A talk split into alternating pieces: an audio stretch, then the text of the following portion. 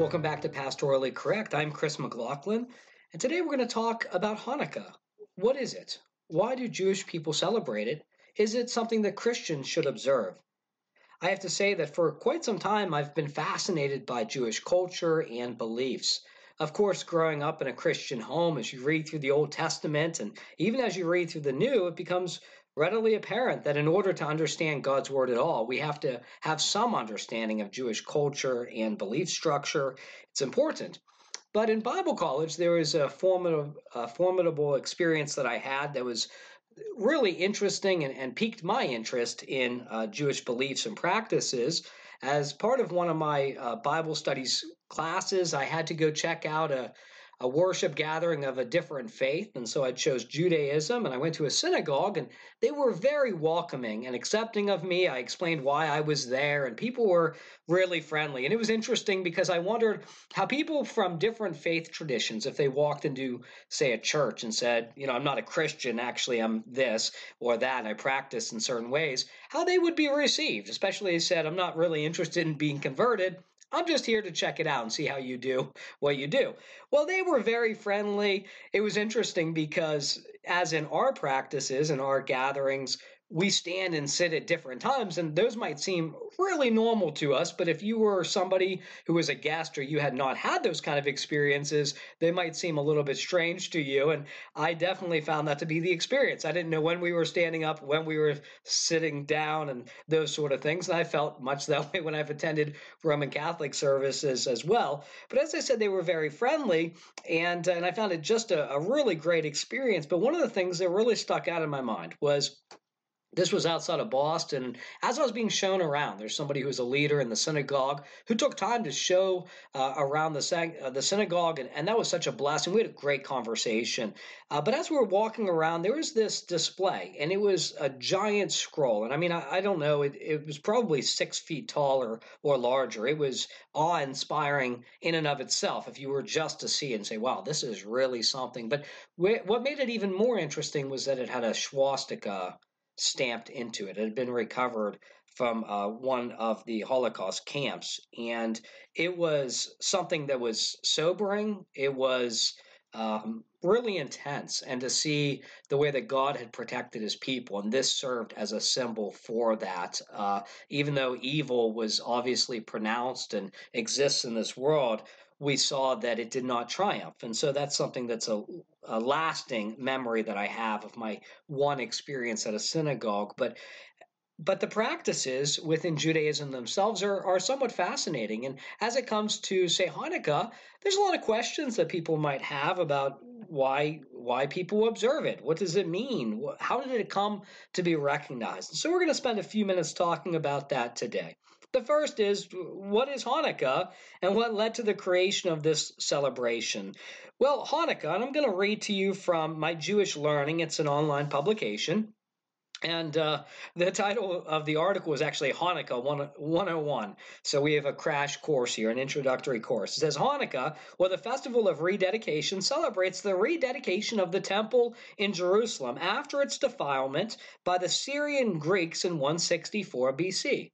Although it is a late addition to the Jewish liturgical calendar, the eight-day festival of Hanukkah has become a beloved and joyous holiday. It is also known as the Festival of Lights and usually takes place in December at the time of year when the days are shortest in the Northern Hemisphere.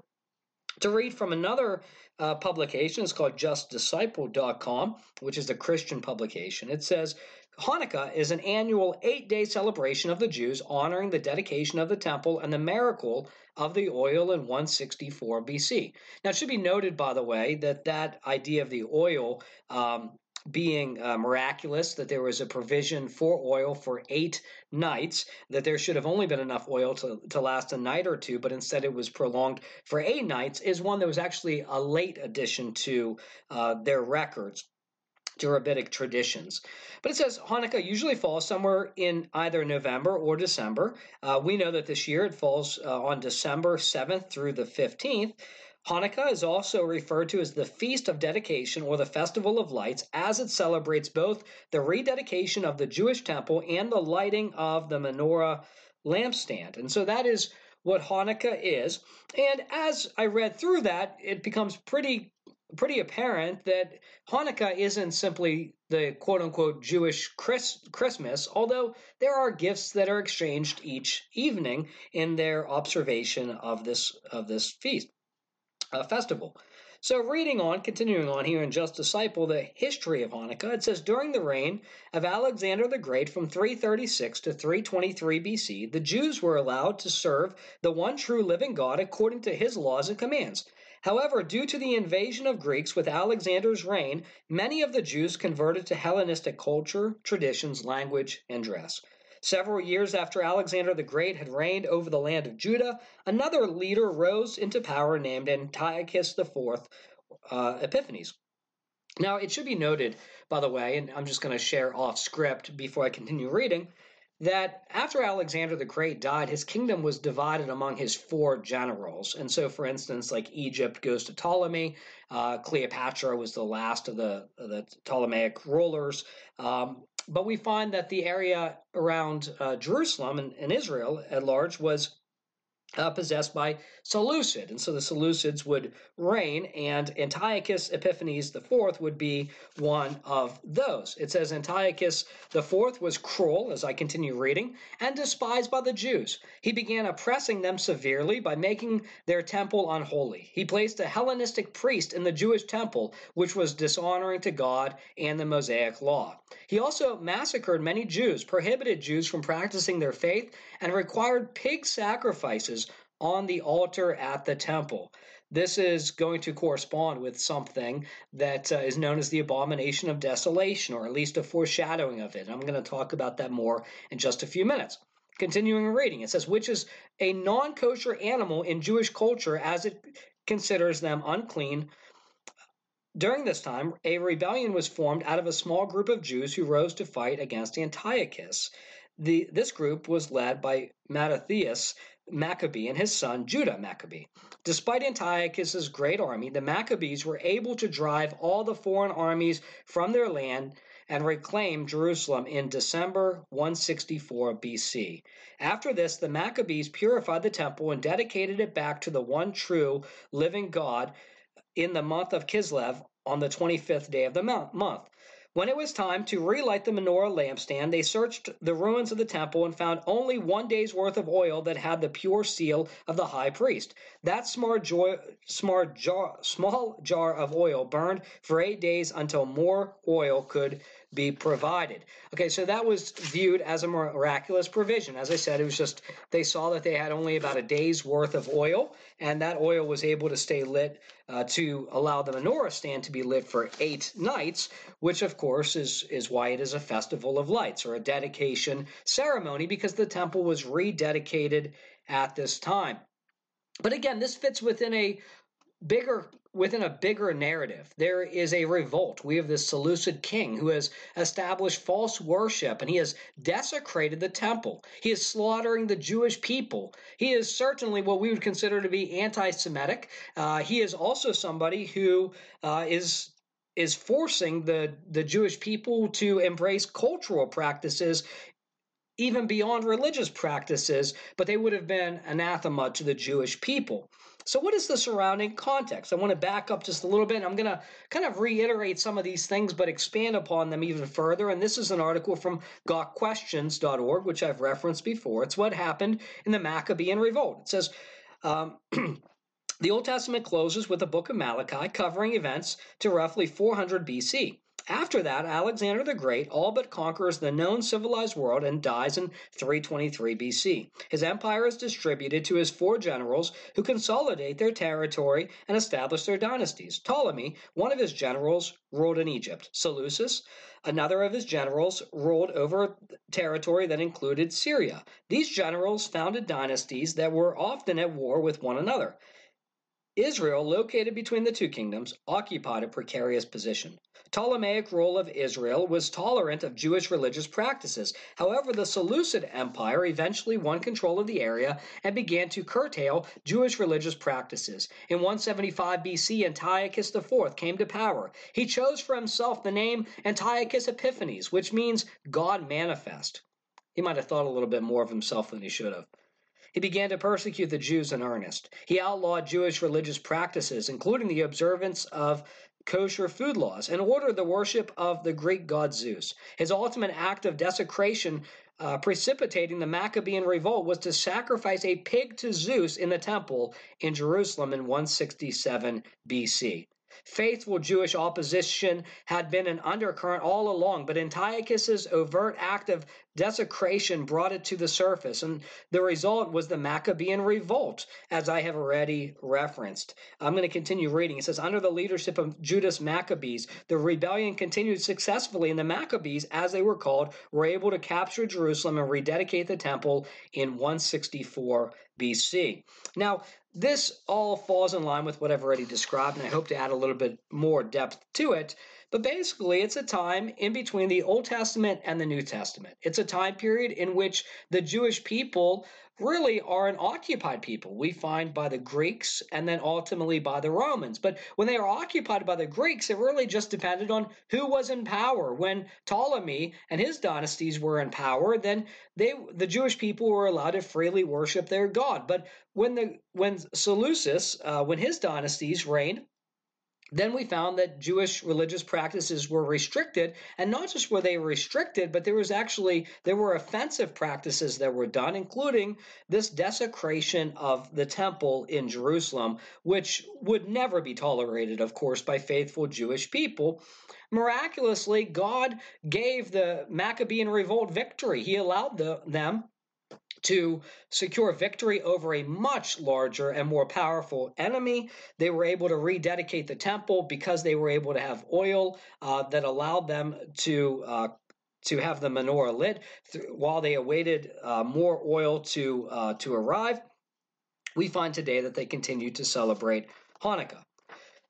With that, the question becomes, are there any reasons a professing Christian shouldn't celebrate Hanukkah? With that explained, this is a historical event. Nobody uh, discredits the reality of what took place. Of course, there is a uh, recognition of God's deliverance of the Jewish people from a Gentile po- power. There is Uh, alleged to be a supernatural provision of oil. And again, that is a little bit of a late addition to rabbinic tradition. But is there, are there any reasons a professing Christian shouldn't celebrate Hanukkah? Well, I'm going to give you five, and you might be able to come up with some others. But the first is that it is a relatively minor festival within Judaism, uh, one that even the practicing Jew is not obligated to observe. It's not detailed in the Mosaic Law, for instance. Now, of course, that's because it become it comes along much later, but it's not one that the Jewish people are simply obligated to observe. It is one that comes about as a later practice. Second, Romans fourteen twelve uh, tells us that each of us will give an account of ourselves to God. As uh, those adhering to a Baptistic faith tradition, uh, we maintain individual soul liberty, which means that as it relates to observing holidays or any sort of observation like that, we have liberty. We are not forced. We're not under law. We have the freedom to choose whether it offends our conscience or whether we have the liberty of conscience to go ahead and observe a festival. Third, we certainly reject the notion of forced corporate worship as this would be. In other words, if we were as a church, for instance, to say that you must observe some holiday or some festival in order to be a God-fearing Christian, that would uh, contradict what the Apostle Paul described, where he talked about feasts and festivals and new moons, and, and these being issues that need not be divisive. They're not ones that anybody is obligated to observe. And so, of course, we would never force anybody to do so. And so in our co- corporate settings, as it is not forced, oftentimes it's not even encouraged. It's not discussed one way or another. The fourth, we appreciate uh, the rich heritage of faith from which Christianity arose, but we do not give theological acceptance to Jewish beliefs or religious pluralism in general. I've read some, as I was preparing for this uh, to record this podcast, I read some that, of course, embraced the religious pluralism of our day that said, you know, we all worship the same God, we all believe the same thing, so it doesn't matter to celebrate one another's holidays, now feasts and festivals and things of the like. Now, I think if we are celebrating for that purpose, then we are wrong. Uh, the distinction in theological convictions between, say, us and Judaism are profound. We believe that the Messiah has come, that the Lord Jesus Christ has come. We are no longer searching for a Messiah. We are eagerly awaiting his second coming at this time. This is a key distinction. We also, of course, uh, recognize the Trinity. And so there are a number of significant theological differences. With that said, we have a lot of respect for the Jewish people. Uh, we recognize their faith tradition. Uh, we even celebrate the aspects of it from which, of course, we recognize our religious heritage. Um, We denounce things like anti-Semitism, and we ought to.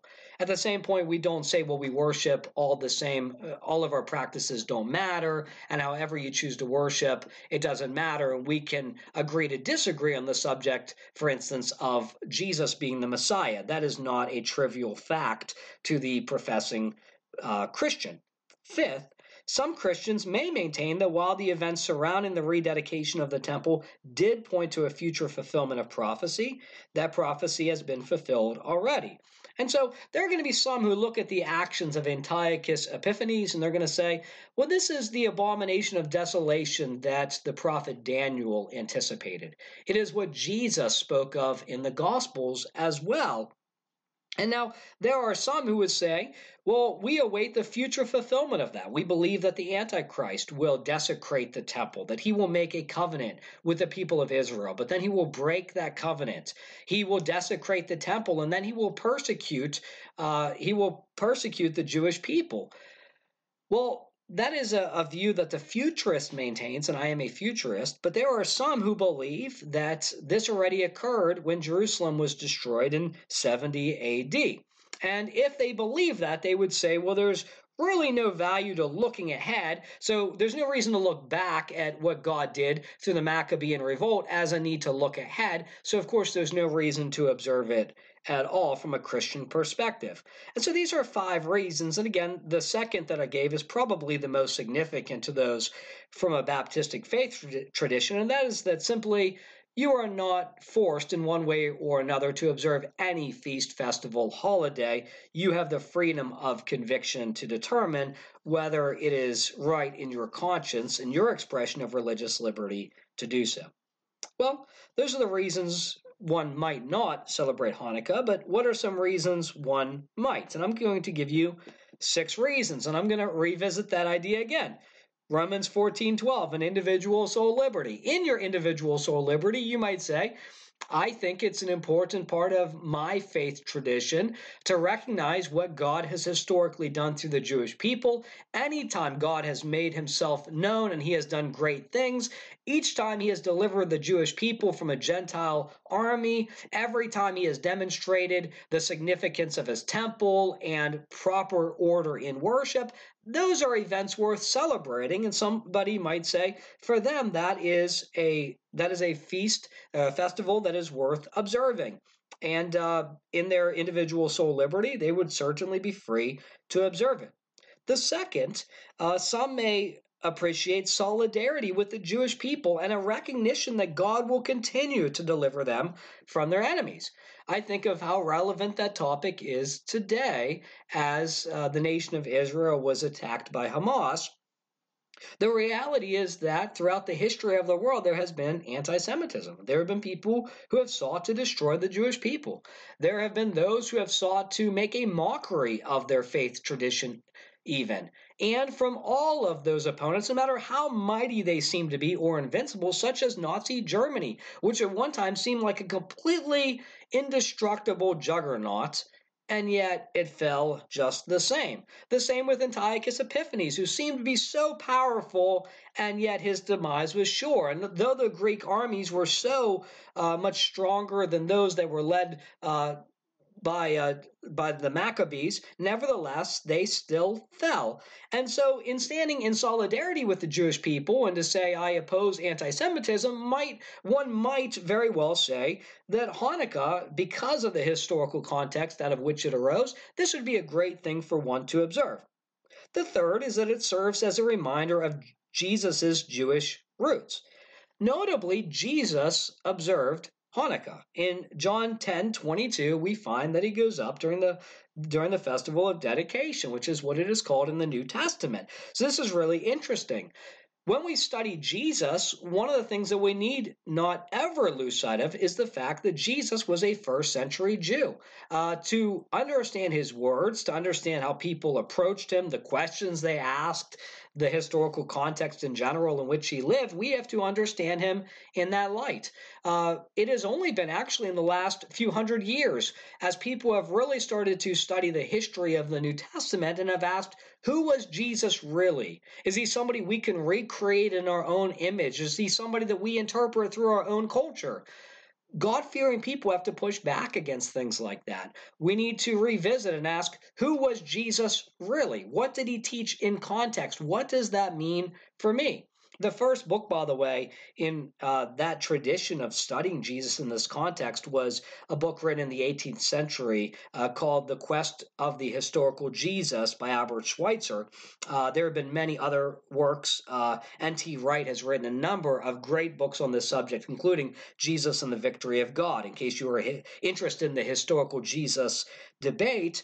But it does affirm Jesus's Jewish roots. If we were going to, uh, somebody might choose to celebrate Hanukkah on the basis of that.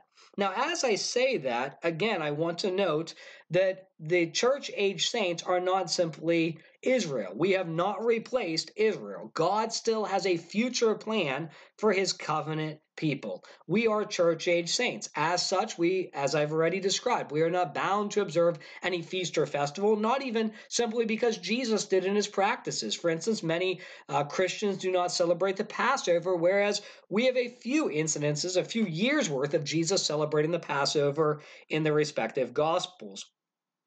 Fifth, if rabbinic tradition I mean, it, are to be uh, believed, God allowed oil to remarkably burn for eight nights, and we could celebrate God's act of provision. We could say, look how miraculous it is that God was so concerned about orderly worship in his temple that he miraculously provided.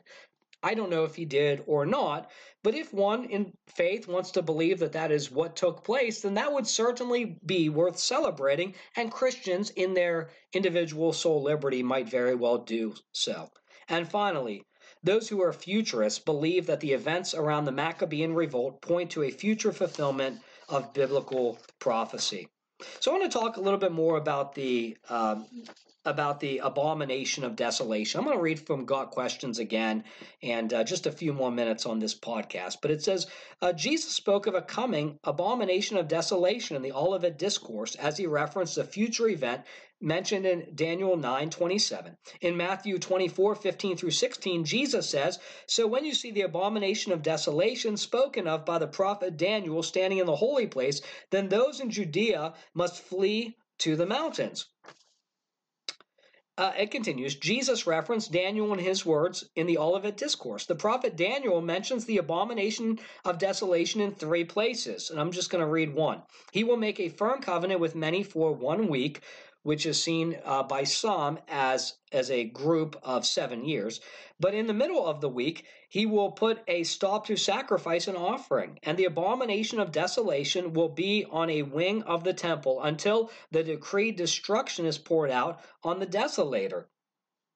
Uh, I will read another. Daniel twelve eleven says, from the time that the regular sacrifice is abolished and the abomination of desolation is set up, there will be twelve ninety days, or three and a half years. The wording in the above translations indicates that the abomination of desolation is an object. In some other translation, the abomination appears to be a person. On the wing of abomination shall come one who makes desolates in the E S V.